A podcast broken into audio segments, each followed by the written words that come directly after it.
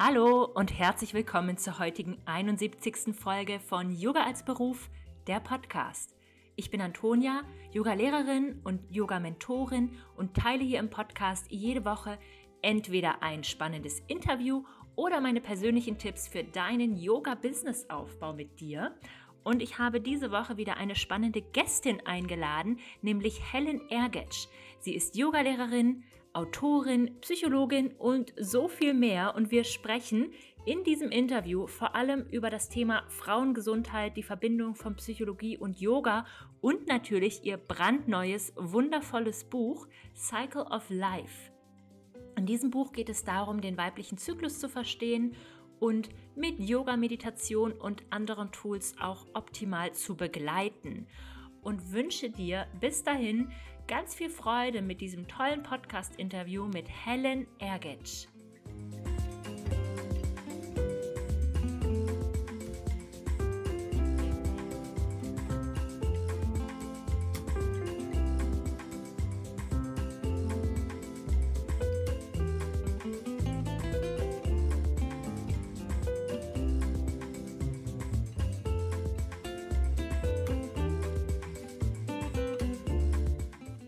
Hallo Helen, herzlich willkommen im Podcast Yoga als Beruf. Ich freue mich so, dass du heute da bist, um mit mir über Zyklusgesundheit, Frauengesundheit, Meditation und Yoga zu sprechen und auch über Psychologie. Also wir haben einige Themen, die wir heute abdecken. Erzähl doch erstmal, wer bist du und was machst du so? Hallo Antonia, schön, dass ich da sein darf. Das ist immer relativ schwierig, wo ich anfange, wer ich eigentlich bin, weil das so viele verschiedene Bereiche abdeckt. Aber ich habe Psychologie studiert. Ich habe einen Master in klinischer Psychologie, Gesundheits- und Beratungspsychologie. Und das ist so ein bisschen die Grundlage der Arbeit, die ich so im Allgemeinen mache. Ich bin aber auch Yogalehrerin. Ich habe verschiedene Ausbildungen gemacht in Indien und bin Jivamukti-Lehrerin.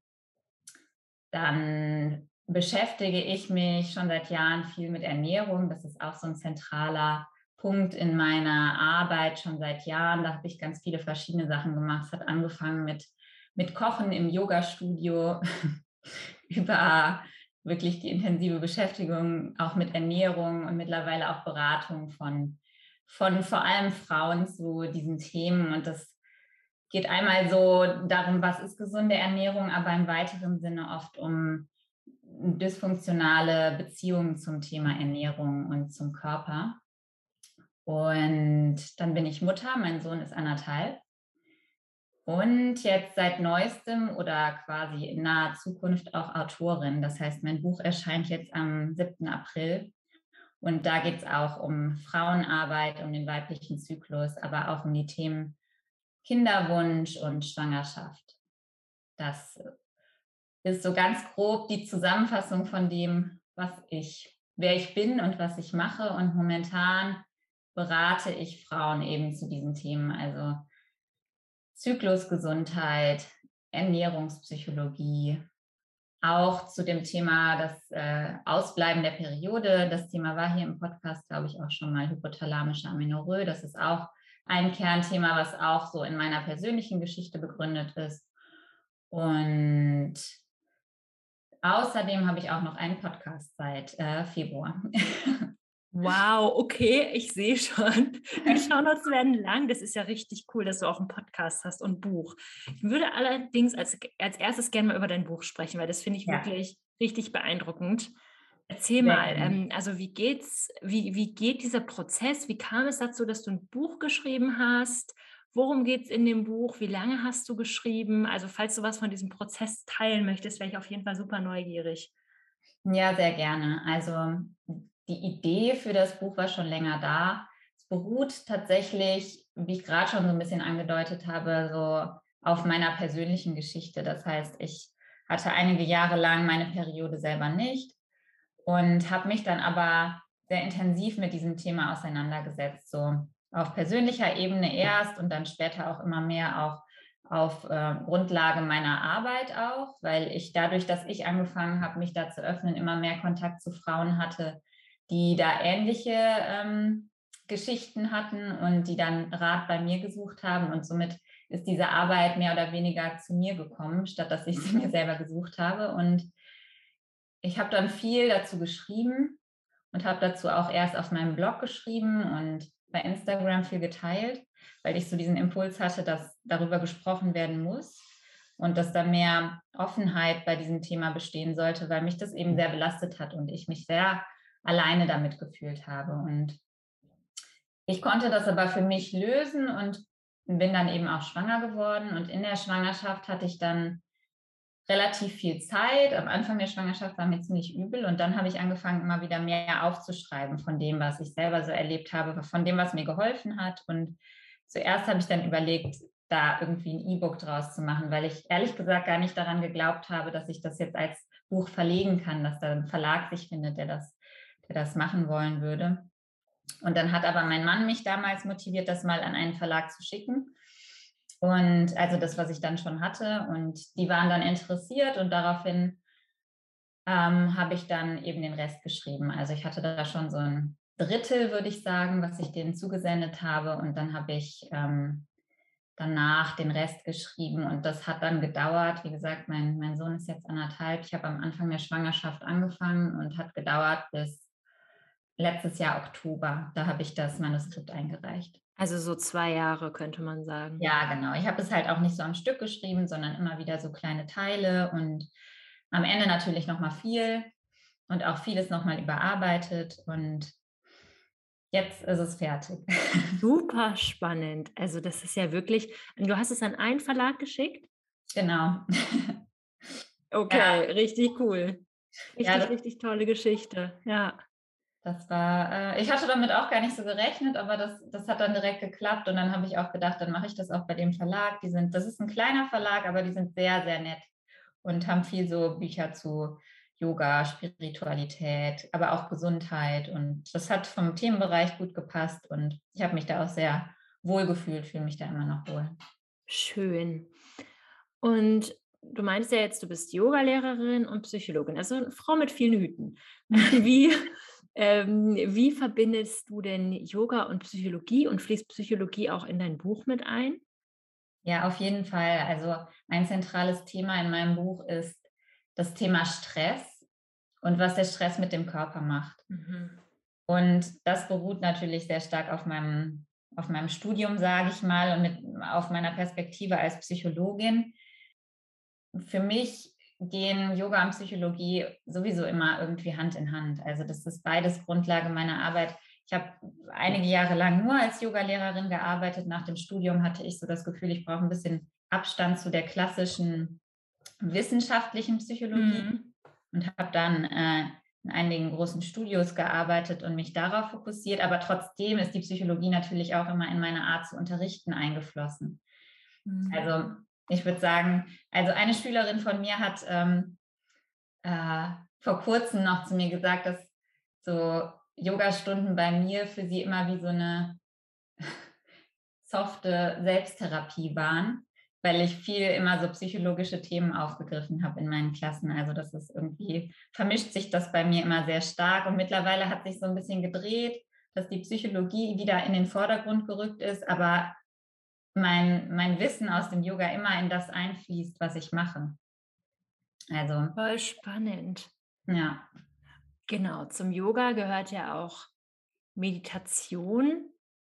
Spielt das für dich dann auch in der Verbindung mit Psychologie quasi eine Rolle? Ich versuche da so ein bisschen den Kreis zu schließen, wie alles irgendwie zusammenhängt.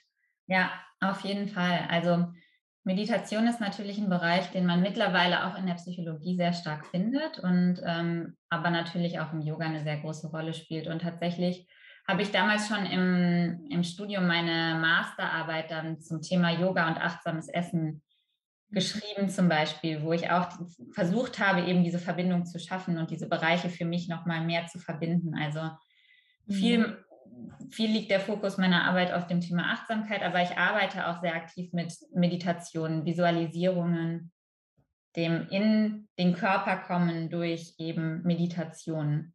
Also so eine körperfokussierte, psychologische Meditation sozusagen mache ich ganz oft und das funktioniert ganz gut. Also ich übe das selber auch so und ich habe das so für mich habe ich da mehr oder weniger ausprobiert, was funktioniert, und das mache ich jetzt eben auch mit anderen. Wow, das ist echt spannend. Und dann würde ich gerne als nächstes mal auf den Körper schauen. Also du meintest ja so Stress und mentale Probleme beeinflussen quasi den Zyklus. Mhm. Woran würde ich das jetzt merken, dass jetzt mein Zyklus durch Stress beeinflusst ist? Also ich würde sagen, die meisten Frauen wissen das dann schon, wenn sie merken, sie haben Zyklusunregelmäßigkeiten, dann erzählen die ganz oft, dass sie auch gerade eine sehr stressige Phase haben. Also diesen Zusammenhang herzustellen ist gar nicht so schwierig. Da wieder rauszukommen, ist das Schwierigere. Mhm. Weil man ist oft ja in so einem Hamsterrad des Machens, des Aktivseins, irgendwie in Verpflichtungen und Aufgaben, und dass man da nicht mehr selber wieder rauskommt, dass man nicht mehr weiß, wie man diesen Stress reduzieren kann, wenn man das Gefühl hat, das ist halt mein Leben, ich kann jetzt nichts anders machen. Und das ist das häufige Problem, dass man eigentlich schon weiß, naja, ich habe Stress, aber nicht so richtig weiß, wie man damit umgehen kann, um wieder zu Ruhe und Balance zu finden.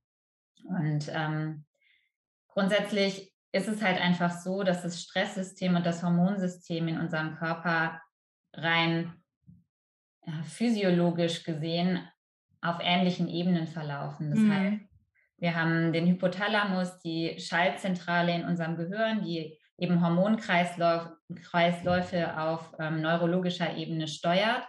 Und vom Hypothalamus wird zum einen die Stressreaktion reguliert, aber eben auch die weiblichen Hormone, die Ausschüttung weiblicher Hormone. Das heißt, wenn wir Stress haben, dann beeinflusst das automatisch auch die Ausschüttung von weiblichen Hormonen. Okay. Und wie können wir das zum Beispiel mit Meditation unterstützen? Oder hast du da eine spezielle Meditation, die man machen kann, um den Zyklus wieder zu seinem natürlichen, also Zustand, falls es den irgendwie gibt, zurückzubringen? Ja, tatsächlich ist das eine ganz interessante Frage, weil ich damit tatsächlich selber auch viel gearbeitet habe und das auch Teil von meinem Buch ist.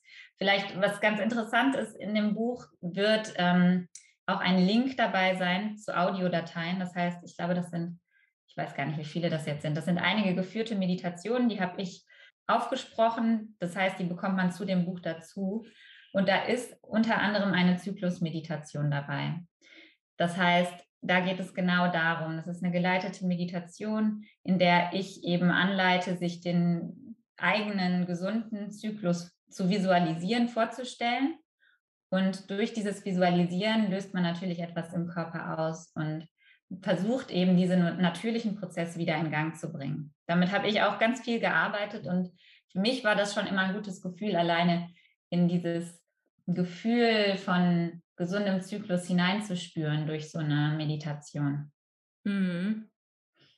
Das ist ja voll spannend. Aber man kann sich das ja schon irgendwie irgendwie ist es vielleicht für Leute, die Meditation nicht kennen, ein bisschen schwer vorstellbar. Aber wer Yoga und Meditation kennt, und das tun die Zuhörerinnen hier, da kann man sich das schon gut vorstellen, dass man da was machen kann. Und man trennt es natürlich nicht so, aber wie können wir zum Beispiel den Körper mit Yoga oder mit Asana unterstützen, da wieder mehr in die Balance zu finden?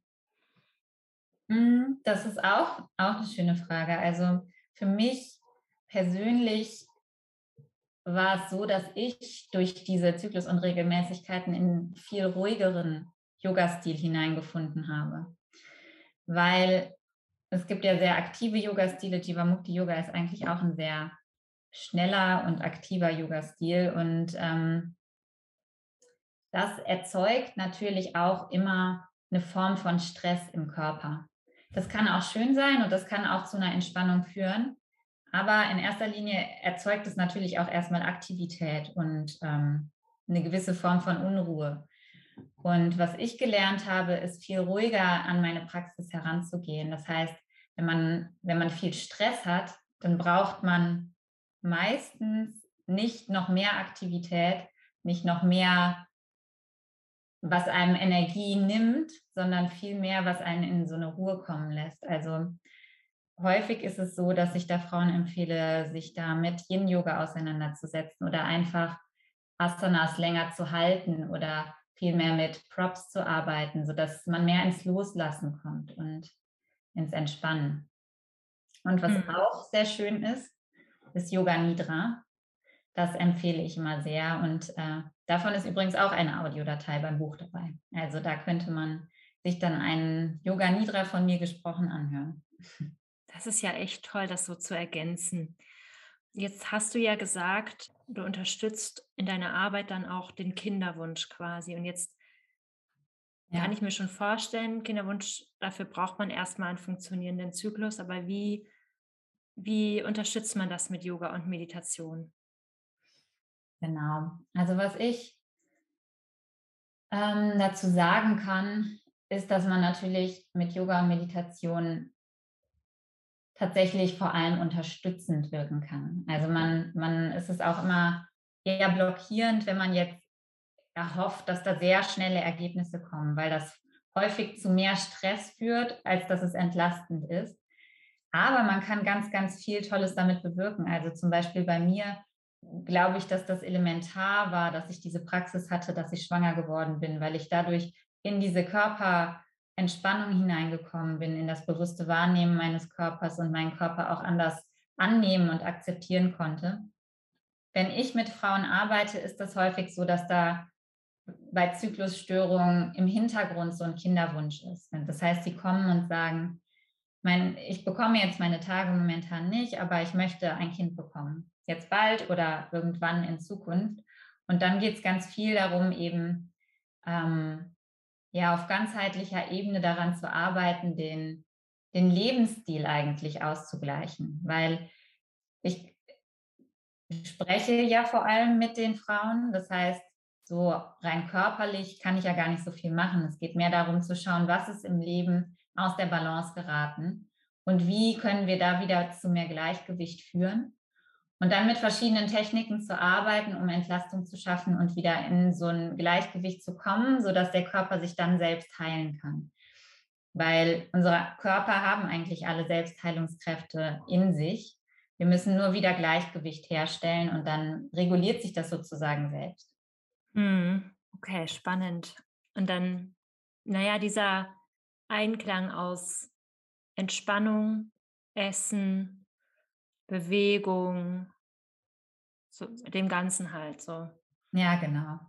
Also es geht, hatte ich ja eben auch schon mal so ein bisschen angedeutet, bei vielen Frauen, die mit Zyklusunregelmäßigkeiten oder mit hypothalamischer Amenorrhoe zu mir kommen, ist tatsächlich so ein Essensthema auch im Hintergrund. Da geht es dann schon auch um Ernährung. Es geht darum, wieder zu spüren, was brauche ich, was braucht mein Körper, was nährt mich, was tut mir gut. Und daran arbeiten wir dann auch. Also dann steht manchmal tatsächlich auch die Ernährung so im Vordergrund. Aber oft hängt das sehr eng zusammen mit auch Stressreduktion, mit auch eben einer sanfteren Form von Bewegung finden, weil viele Frauen sind, sage ich mal, da sehr hart mit sich selbst. Und da geht es darum, wieder weicher zu werden auf allen Ebenen und entspannter, weicher mit sich selbst und wieder zu lernen, sich Gutes zu tun, mehr oder weniger. Und Weichheit sich selbst gegenüber hat auch viel mit Weiblichkeit zu tun. Das heißt, es ist ganz eng miteinander verknüpft. Nur wenn wir weich zu uns sein können, dann ist auch unsere Weiblichkeit sozusagen frei, sich zu entfalten. Super schön. Ja, das ist, glaube ich, sehr komplex alles, auch diese Zusammenhänge. Und irgendwie ist es schön, wenn man sich auf diesem Weg ein bisschen begleiten lässt, weil ich finde, diese Zusammenhänge, die sind nicht immer so eindeutig.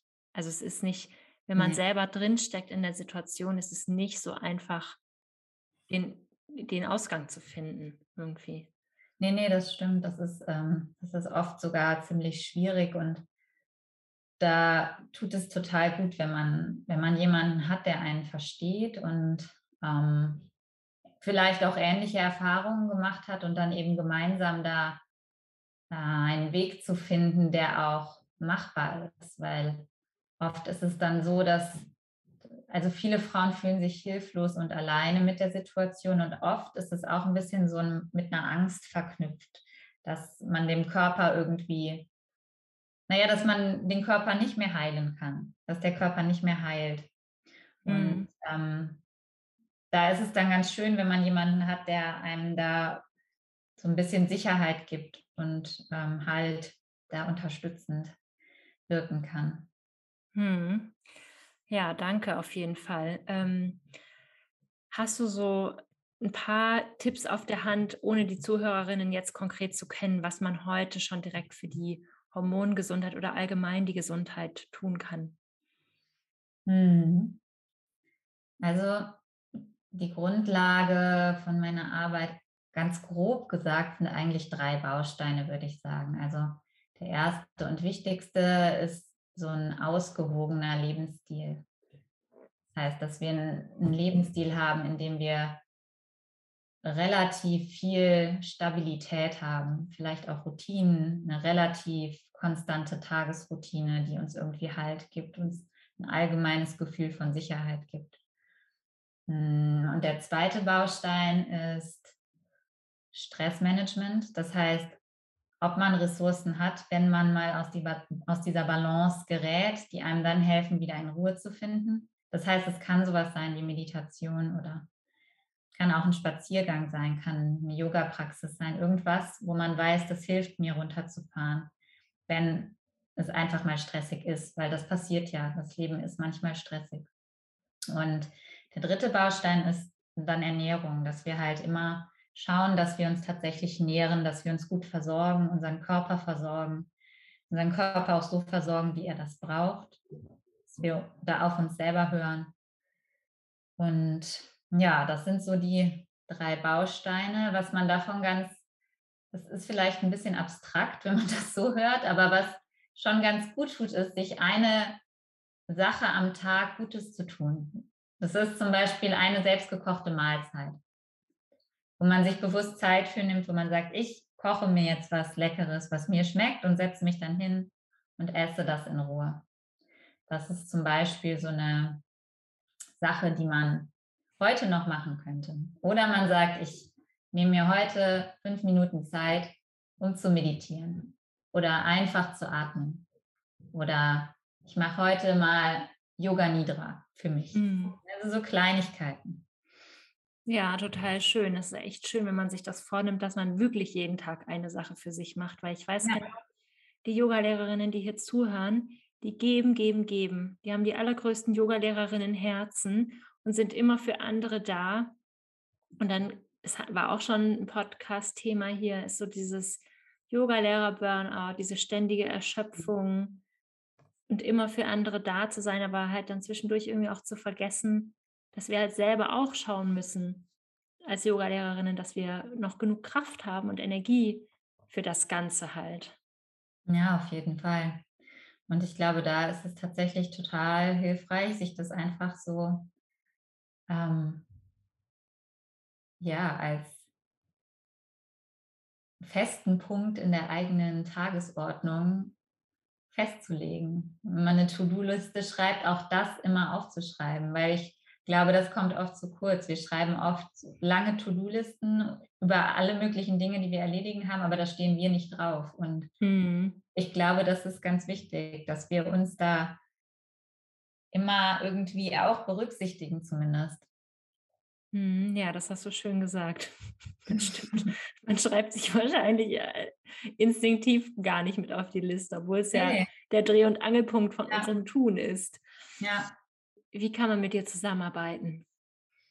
Also momentan mache ich vor allem 1:1 Beratung. Mhm. Ich habe auch einiges noch in Planung gerade, unter anderem ein Programm, wo es auch um das Arbeiten an diesen Themen Körperakzeptanz, aber auch dysfunktionale Beziehung zum Körper und auch zum Thema Essen und Ernährung gehen wird. Das ist gerade in Planung. Aber momentan sind es die 1:1 Beratungen. Und genau, das ist vor allem das, wie es momentan mit mir funktioniert. Und ansonsten gibt es eben meinen Podcast, da erzähle ich auch noch relativ viel zu meiner eigenen Geschichte, Noch detaillierter geht es dann in dem Buch darum. Und das ist so das, was momentan meine Arbeit ist. Ansonsten findet man mich natürlich auch noch bei Instagram. Perfekt, das werde ich alles verlinken. Und dieses Buch klingt wirklich so spannend. Also der Podcast kommt ja erst nach der Veröffentlichung raus, aber ja, das teile ich dann schon mal auf Instagram, dann können alle das sehen. Ich danke dir für diese wirklich tollen Einblicke in diese holistische Arbeit. Es ist wirklich mega, mega spannend. Danke dir. Ja, vielen Dank, dass ich da sein durfte. Gerne.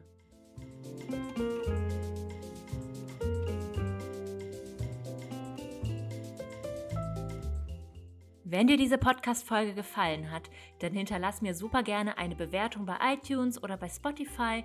Wenn du Fragen rund um Frauengesundheit, den Zyklus, Yoga, Meditation und weiteres hast, dann kontaktiere super gerne Helen Ergetsch auf Instagram oder per E-Mail.